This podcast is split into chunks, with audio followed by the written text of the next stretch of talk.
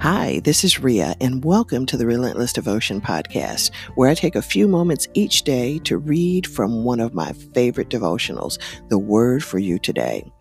If you'd like to pick up a copy of this devotional, go to their website, wordforyoutoday.com. Be sure to order a copy for a friend or family member.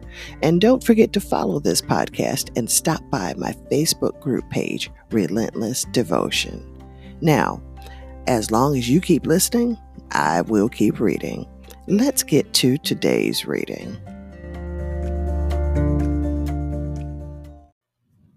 It's Friday, August 14th, and today's reading is entitled Stay Calm.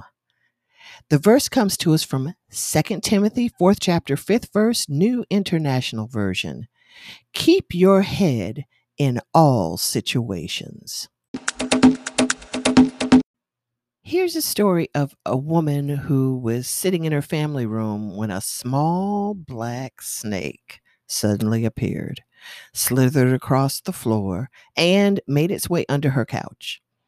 Being deathly afraid of snakes, she ran into the bathroom to get her husband, who was taking a shower.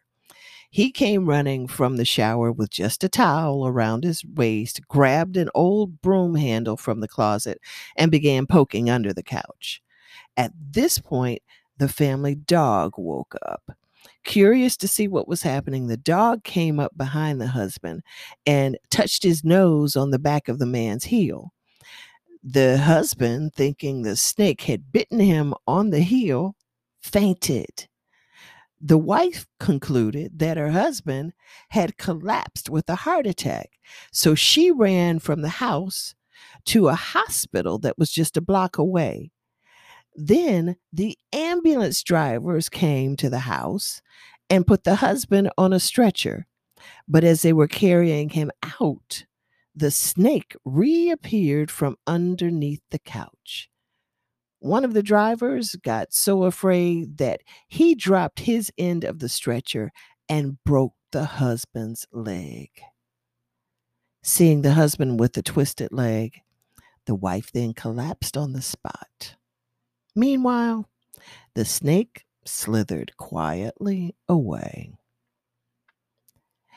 An old African proverb says, There are 40 kinds of lunacy, but only one kind of common sense. Acting impulsively usually means things will get worse before they get better. So before you panic, calm yourself and ask God for wisdom and help, even in the simplest things.